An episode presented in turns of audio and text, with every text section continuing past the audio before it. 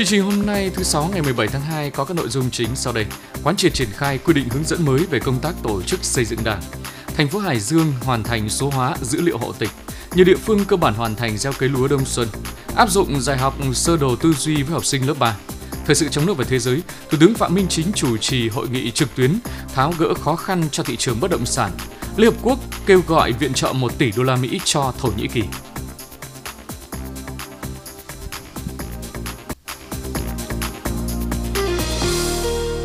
Bây giờ là nội dung chi tiết.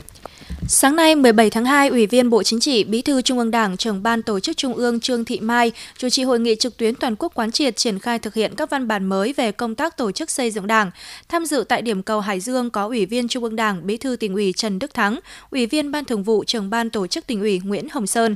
Tại hội nghị, lãnh đạo Ban tổ chức Trung ương quán triệt triển khai quy định 96 của Bộ Chính trị về việc lấy phiếu tín nhiệm đối với chức danh chức vụ lãnh đạo, quản lý trong hệ thống chính trị, quy định 97 của Bộ Chính trị về chức năng nhiệm vụ quyền hạn cơ cấu tổ chức, mối quan hệ công tác của Đảng đoàn, Ban cán sự Đảng ở Trung ương, hướng dẫn của Ban Bí thư về việc thí điểm sinh hoạt Đảng trực tuyến ở Đảng bộ cơ sở, chi bộ cơ sở có tính chất đặc thù hoặc trong hoàn cảnh đặc biệt và sinh hoạt đảng theo tổ chức đảng ở chi bộ đông đảng viên, hướng dẫn của Ban tổ chức Trung ương về một số nội dung trong tuyển dụng công chức viên chức cơ quan đảng, mặt trận Tổ quốc Việt Nam và các tổ chức chính trị xã hội. Phát biểu kết luận, trưởng ban tổ chức Trung ương Trương Thị Mai đề nghị các cấp ủy tổ chức đảng nghiên cứu sâu toàn diện, triển khai thực hiện hiệu quả các quy định hướng dẫn mới của Trung ương. Riêng quy định 96 gồm 3 chương 12 điều, trưởng ban tổ chức Trung ương nhấn mạnh việc lấy phiếu tín nhiệm nhằm thực hiện chủ trương của Đảng về xây dựng chỉnh đốn Đảng và hệ thống chính trị, đấu tranh phòng chống tham nhũng tiêu cực, xây dựng đội ngũ cán bộ lãnh đạo quản lý các cấp có đủ phẩm chất, năng lực, uy tín ngang nhiệm vụ.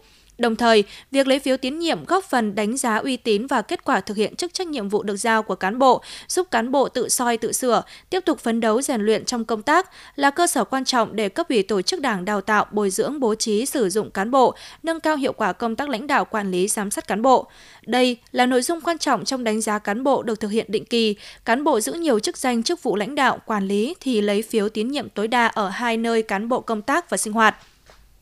Kết quả lấy phiếu tín nhiệm phải báo cáo cấp có thẩm quyền quản lý cán bộ và được công khai theo quy định. Những cán bộ có tín nhiệm thấp phải kịp thời xem xét đưa ra khỏi quy hoạch cho từ chức, miễn nhiệm hoặc bố trí công tác khác thấp hơn chức vụ đang đảm nhiệm mà không chờ hết nhiệm kỳ, hết thời hạn bổ nhiệm.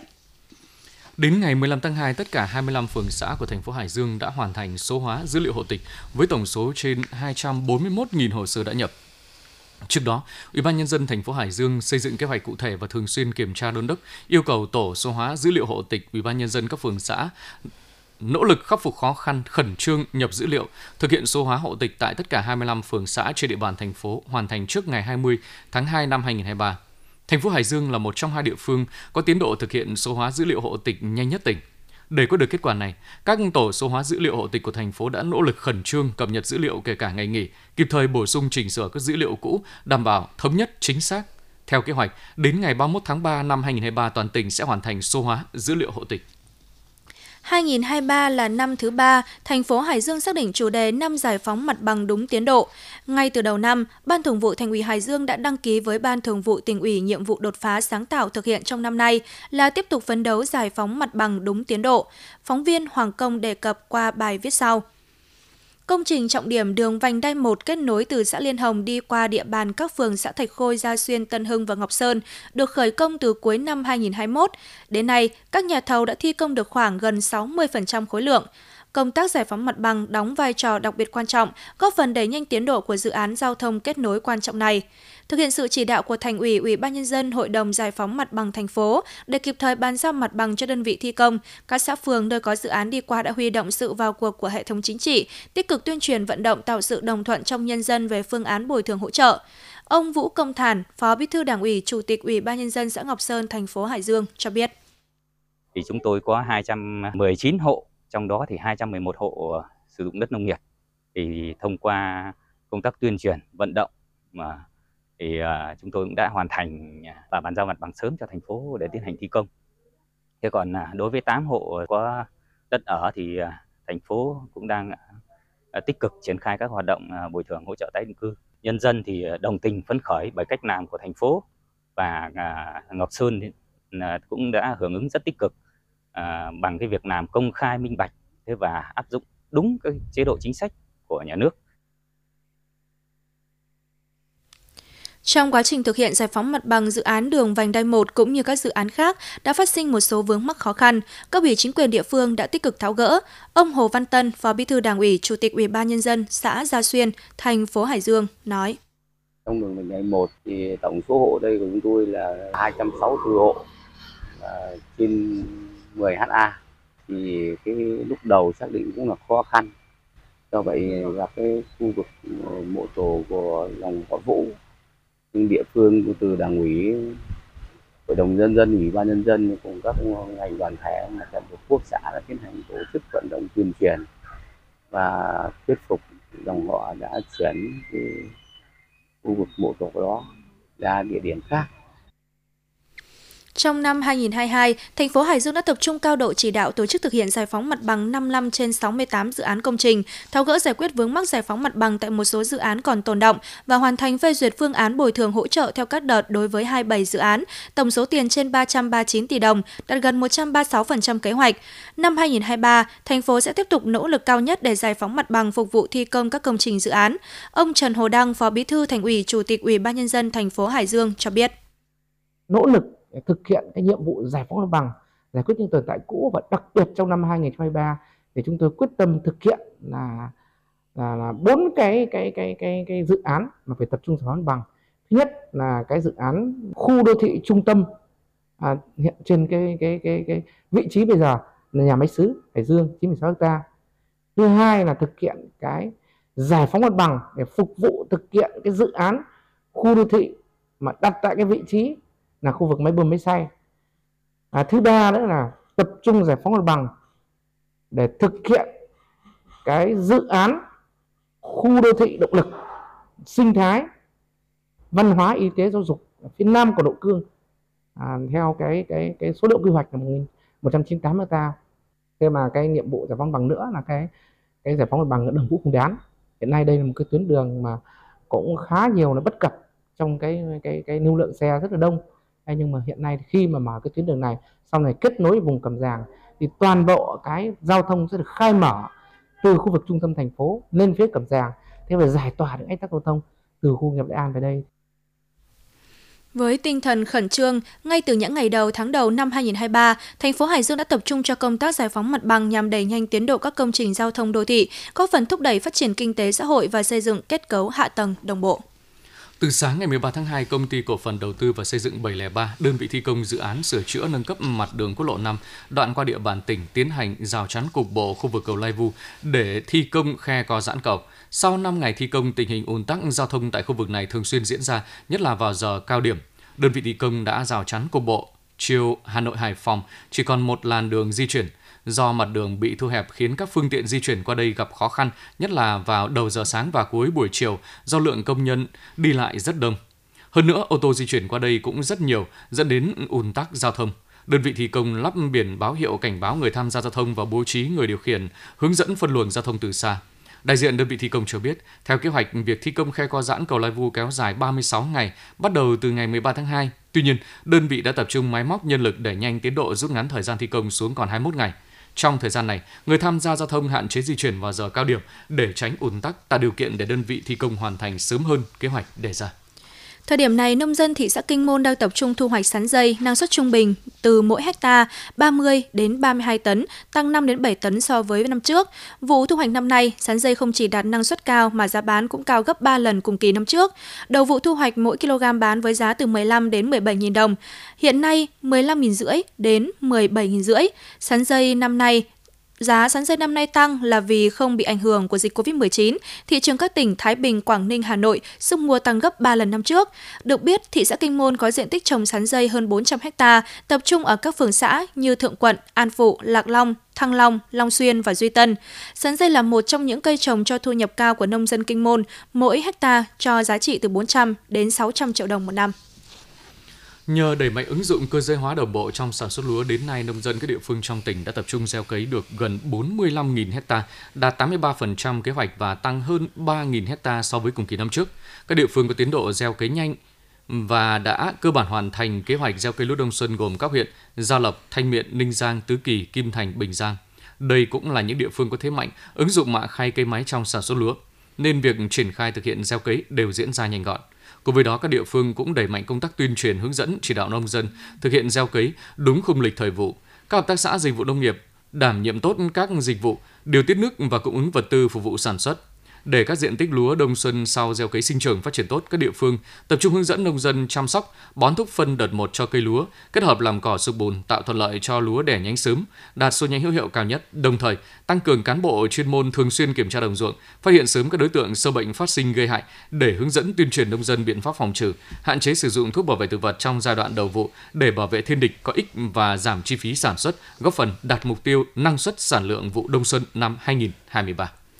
Hướng ứng Tết trồng cây Xuân Quý Mão năm 2023, huyện Thanh Hà phấn đấu trồng mới 150.000 cây xanh các loại, giảm 50.000 cây so với kế hoạch năm 2022. Trong đó trồng mới 20.000 cây lấy gỗ, cây bóng mát, cây cảnh để bảo vệ môi trường, tạo cảnh quan làm đẹp cho xây dựng nông thôn mới. Trồng mới 130.000 cây ăn quả, chủ yếu như vải, quất, ổi, đu đủ, táo, chuối, tập trung tại các khu vườn chuyển đổi và tại các hộ gia đình. Sau khi trồng, thực hiện chăm sóc bảo vệ cây, đặc biệt đối với những cây trồng trong khu vực công cộng, chú ý phòng trừ sâu bệnh hại đối với cây trồng, phân công trách nhiệm quản lý cụ thể để cây trồng phát triển tốt.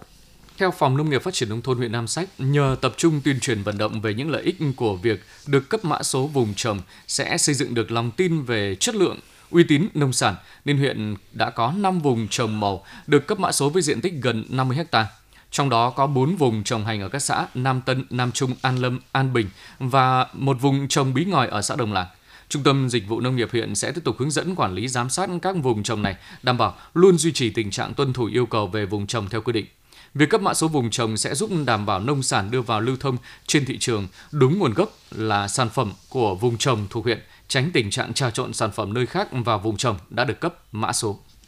Sáng nay 17 tháng 2, Sở Giáo dục và Đào tạo đã tổ chức chuyên đề áp dụng kỹ thuật dạy học sơ đầu tư duy trong viết đoạn văn miêu tả môn tiếng Việt lớp 3, chương trình giáo dục phổ thông 2018. Tham gia chuyên đề có gần 280 cán bộ quản lý tổ trưởng chuyên môn khối 2-3 đến từ Phòng Giáo dục và Đào tạo các huyện, thị xã, thành phố và các trường tiểu học trên địa bàn tỉnh. Tại chuyên đề, mọi người được thực nghiệm một tiết học áp dụng kỹ thuật dạy học bằng sơ đồ tư duy trong môn tiếng Việt với học sinh lớp 3. Trong phần thảo luận, giáo viên đến từ nhiều trường tiểu học đánh giá cao tính hiệu quả của việc áp dụng sơ đồ tư duy trong dạy viết đoạn văn miêu tả môn tiếng Việt lớp 3, giúp học sinh phát triển năng lực tư duy và khả năng làm việc nhóm. Bên cạnh đó, một số giáo viên cho rằng tiết học có thời gian ngắn và khả năng ngôn ngữ của học sinh khối lớp 3 còn hạn chế, không nên đưa nhiều khối lượng kiến thức sẽ làm cho học sinh quá tải và tiết học giảm hiệu quả. Đại diện Sở Giáo dục và Đào tạo đã tiếp thu những ý kiến tham gia từ đó có giải pháp điều chỉnh để việc áp dụng kỹ thuật dạy học sơ đồ tư duy đạt hiệu quả cao nhất.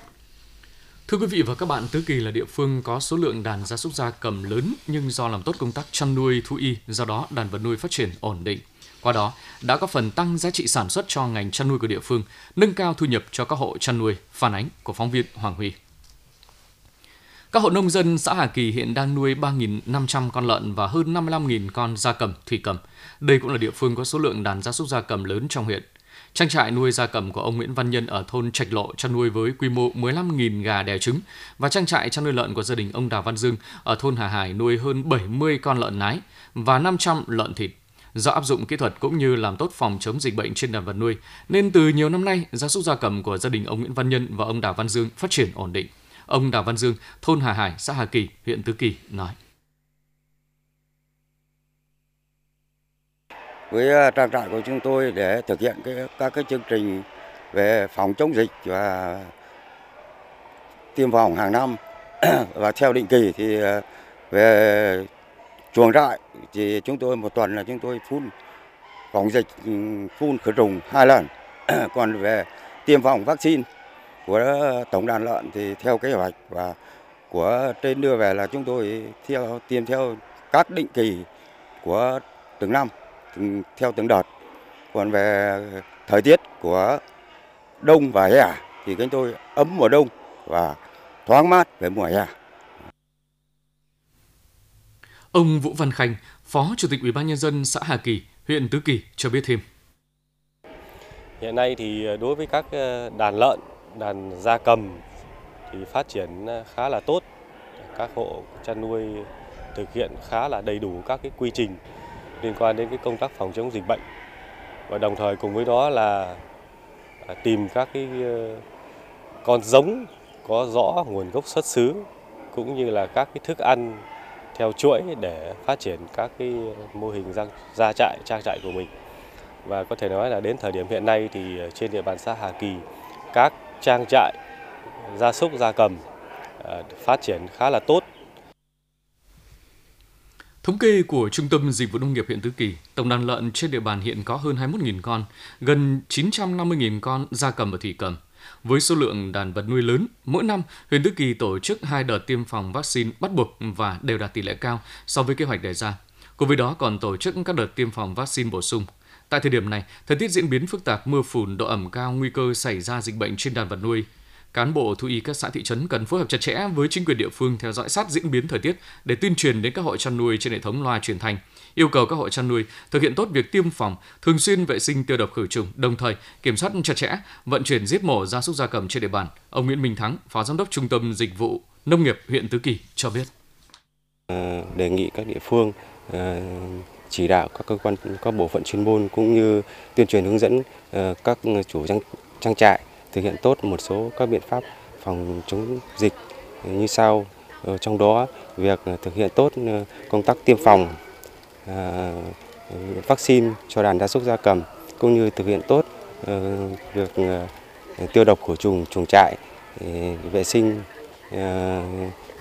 môi trường xung quanh không để xảy ra ô nhiễm môi trường bên cạnh đó thì việc kiểm soát buôn bán cũng như giết mổ gia súc gia cầm được kiểm, kiểm soát chặt chẽ. Ngoài ra thì, thì ờ, ờ, các hộ chăn nuôi thì cũng phải thực hiện tốt các quy định trong ờ, 40 như việc không giết mổ gia súc gia cầm bị dịch bệnh, không vứt xác động vật ra ngoài môi trường, không giấu dịch để gia súc gia cầm phát triển ổn định, các hộ chăn nuôi chủ trang trại, gia trại trong huyện Tứ Kỳ thực hiện chăn nuôi hữu cơ an toàn sinh học tạo ra các sản phẩm có chất lượng cao, an toàn vệ sinh thực phẩm. Các hộ nuôi thực hiện nghiêm túc việc tiêu độc khử trùng, tiêm phòng vaccine định kỳ cho gia súc gia cầm, đảm bảo chăn nuôi phát triển an toàn.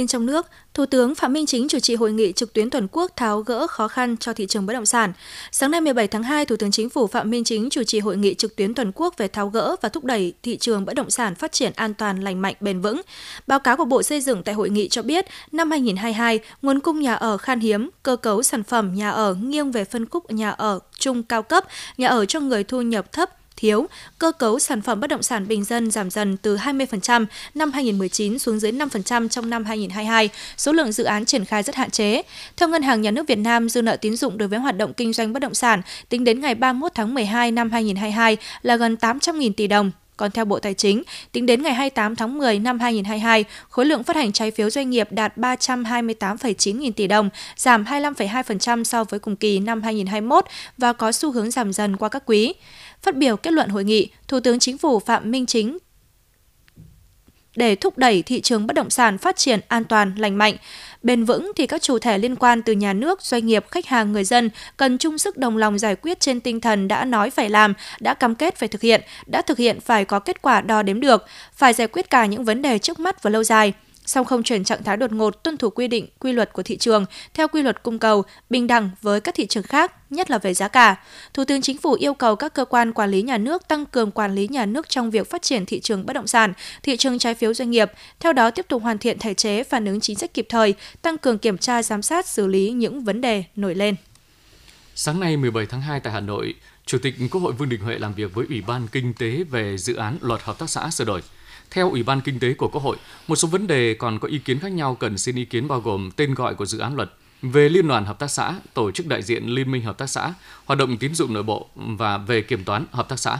Đa số đại biểu nhất trí nên giữ nguyên tên gọi là luật hợp tác xã sửa đổi nhằm đảm bảo tập trung ưu tiên chính sách phát triển đối với hợp tác xã và bao quát mở rộng phạm vi điều chỉnh, cùng đối tượng áp dụng, giảm chi phí tuân thủ pháp luật.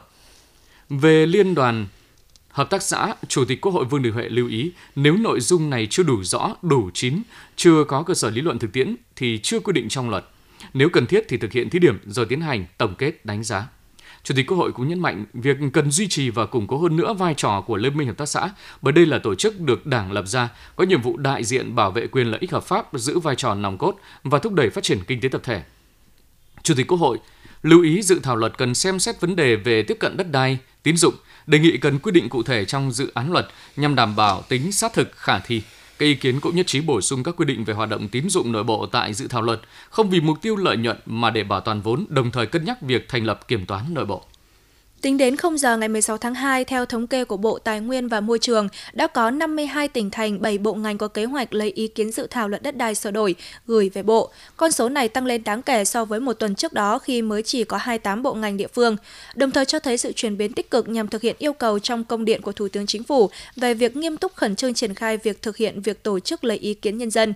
Theo kế hoạch tổ chức lấy ý kiến nhân dân đối với dự thảo luật đất đai sửa đổi, chính phủ cũng đã nêu 9 vấn đề trọng tâm gồm quy hoạch, kế hoạch sử dụng đất, thu hồi đất và chính sách bồi thường hỗ trợ tái định cư, phát triển quỹ đất, giao đất cho thuê đất, chuyển đổi mục đích sử dụng đất, đăng ký đất đai, cấp giấy chứng nhận và các thủ tục hành chính dữ liệu thông tin đất đai, cơ chế chính sách tài chính giá đất, chế độ quản lý sử dụng các loại đất, phân cấp, giám sát, kiểm soát quyền lực, hộ gia đình sử dụng đất. Bên cạnh đó, hàng chục nội dung trọng tâm được lấy ý kiến theo từng nhóm đối tượng như các tầng lớp nhân dân định cư ấn nước ngoài, doanh nghiệp, hợp tác xã hộ kinh doanh, các cơ quan nhà nước ở trung ương và địa phương, tổ chức chính trị, tổ chức chính trị xã hội và các tổ chức khác, cùng với các chuyên gia, nhà khoa học. Trong hơn một tháng qua, các nội dung này đã nhận được sự góp ý của các tầng lớp nhân dân.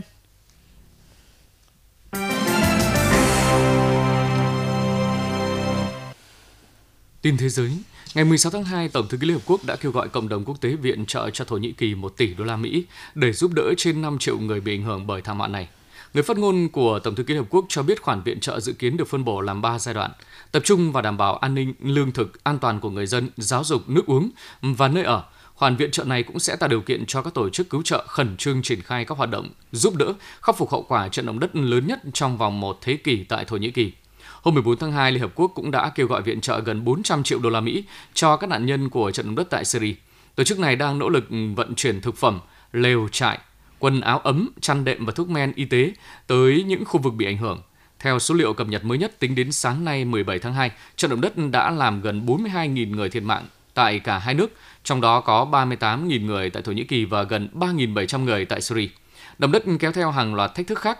Hàng trăm nghìn người, đặc biệt là trẻ em và người cao tuổi, hiện nay đang thiếu nước sạch, lương thực thuốc men và nơi trú ẩn đảm bảo trong điều kiện mùa đông nhiệt độ xuống thấp. Một cuộc họp của Thường vụ Bộ Chính trị Ban chấp hành Trung ương Đảng Cộng sản Trung Quốc ngày hôm qua đã ghi nhận nước này đã đạt được thắng lợi lớn và mang tính quyết định trong công tác phòng ngừa và kiểm soát dịch COVID-19 kể từ tháng 11 năm 2022. Một số chuyên gia cho rằng tuyên bố trên đánh dấu nền kinh tế lớn thứ hai thế giới đã bước ra khỏi đại dịch và dịch bệnh này đang trở thành bệnh đặc hữu. Thường vụ Bộ Chính trị Ban chấp hành Trung ương Đảng Cộng sản Trung Quốc đã chỉ ra rằng nước này ngăn chặn thành công sự phổ biến rộng rãi của các chủng virus nguy hiểm hơn có khả năng gây chết người cao, bảo vệ hiệu quả sự an toàn và sức khỏe công chúng và giành thắng lợi. Trong triệt Kể từ tháng 11 năm 2022, việc kiểm soát COVID-19 được tối ưu hóa đã giúp công tác chống dịch chuyển tiếp suôn sẻ. Với hơn 200 triệu người được điều trị, 800.000 ca nặng được điều trị và hiệu quả và tỷ lệ tử vong do COVID-19 duy trì ở mức thấp nhất thế giới. Trước đó, hôm 15 tháng 2, Trung tâm Kiểm soát và Phòng ngừa Dịch bệnh Trung Quốc đã công bố tình hình mới nhất về dịch COVID-19 tại nước này. Trong đó, số ca tử vong tại bệnh viện đã giảm xuống còn 9 vào ngày 13 tháng 2, giảm 99,8% so với mức đỉnh. Hôm qua, Ukraine và Nga đã trao trả cho nhau hơn 100 tù binh của mỗi bên sau các cuộc đàm phán. Giới chức hai bên đã xác nhận thông tin này. Bộ Quốc phòng của Nga cho biết Ukraine đã trao trả 101 tù binh từ vùng lãnh thổ do Kiev kiểm soát. Bộ này cho biết chiếc máy bay vận tải quân sự của lực lượng không quân vũ trụ Nga sẽ đưa các quân nhân được thả về Moscow để điều trị và phục hồi chức năng tại các cơ sở y tế thuộc Bộ Quốc phòng Nga. Trong khi đó, tránh văn phòng của Tổng thống Ukraine cũng xác nhận thông tin phía Nga đã trao trả 100 binh sĩ và một dân thường cho nước này. Hồi đầu tháng này, Tổng thống Ukraine Volodymyr Zelensky cho biết kể từ khi bắt đầu xảy ra cuộc xung đột hồi tháng 2 năm 2022, sau các cuộc đàm phán, Moscow đã trả tự do cho tổng cộng 1.762 công dân Ukraine bị phía Nga bắt giữ. Tối qua, Liên hoan phim quốc tế Berlin lần thứ 73 đã chính thức khai mạc tại nhà hát Berlin Nella Palace với sự tham dự của Bộ trưởng Bộ Văn hóa và Truyền thông Đức và thị trường Berlin. Sau 2 năm hoạt động cầm chừng do ảnh hưởng của các biện pháp hạn chế chống đại dịch COVID-19, Liên hoan năm nay đánh dấu sự trở lại sôi động của ngành công nghiệp điện ảnh với sự góp mặt của một lượng kỷ lục các tác phẩm, 827 bộ phim đến từ 121 quốc gia và vùng lãnh thổ. Gần 300 bộ phim sẽ được công chiếu tại các dạp trong suốt thời gian diễn ra liên hoan từ ngày 16 đến 26 tháng 2. She Came to Me, một bộ phim hài lãng mạn của nữ đạo diễn Rebecca Miller đã được chọn là phim ra mắt tại Liên hoan phim năm nay. Phim có sự tham gia của nhiều diễn viên nổi tiếng, trong đó có Anna Hathaway. Liên hoan phim năm nay cũng ghi nhận số lượng nữ đạo diễn khá đông với 6 trong tổng số 18 đạo diễn dự giải và 11 trong số 18 đạo diễn từng có mặt tại Liên hoan phim Berlin trước đây ở các hạng mục. Liên hoan phim năm nay có sự góp mặt của ba đạo diễn lần đầu có phim tranh giải. Năm nay, nữ diễn viên Kristen Stewart chính thức đảm nhiệm vai trò trưởng ban giám khảo. Cô là nghệ sĩ trẻ nhất được ngồi vào chiếc ghế trưởng ban giám khảo tại Liên hoan phim Berlin. Trong khi đó, đạo diễn, nhà sản xuất kiêm biên kịch Steven Spielberg sẽ được vinh danh gấu vàng danh dự cho thành tựu trọn đời.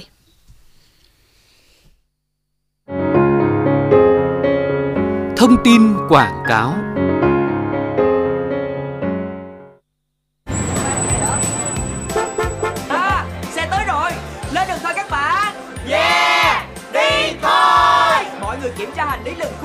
xem đã đầy đủ chưa? Đồ dùng dụng cụ thực phẩm đủ chưa? Đó có thứ mà mọi người đều thích đây Labati thạch caramel ngon tuyệt đây. Yeah! Labati thạch caramel bạn giỏi quá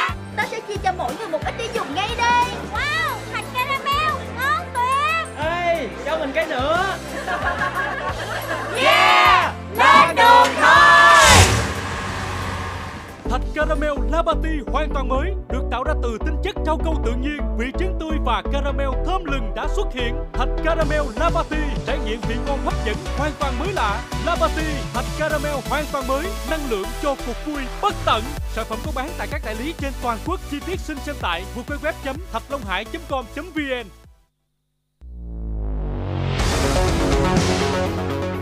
Để bảo vệ sức khỏe người tiêu dùng và phòng ngừa ngộ độc thực phẩm, 1. Các cơ quan quản lý cần tăng cường thanh kiểm tra, chống sản xuất, kinh doanh thực phẩm giả, kém chất lượng, bảo đảm an toàn thực phẩm, phòng chống dịch bệnh COVID-19, tiếp tục tăng cường trách nhiệm quản lý nhà nước về an toàn thực phẩm trong tình hình mới. 2. Các cơ sở sản xuất, kinh doanh tuân thủ nghiêm các quy định của pháp luật về an toàn thực phẩm, tuyệt đối không sản xuất, kinh doanh thực phẩm giả, không rõ nguồn gốc, không an toàn, không quảng cáo sai về bản chất tác dụng của sản phẩm thực phẩm. 3. Người tiêu dùng chỉ chọn mua thực phẩm có nguồn gốc, xuất xứ rõ ràng, kiểm tra kỹ nhãn mác, tuyệt đối không sử dụng thực phẩm đã ôi thiêu, mốc hỏng. Vì sức khỏe cộng đồng, hãy bảo đảm an toàn thực phẩm. Cục An toàn thực phẩm, Bộ Y tế. Cục An toàn thực phẩm, Bộ Y tế.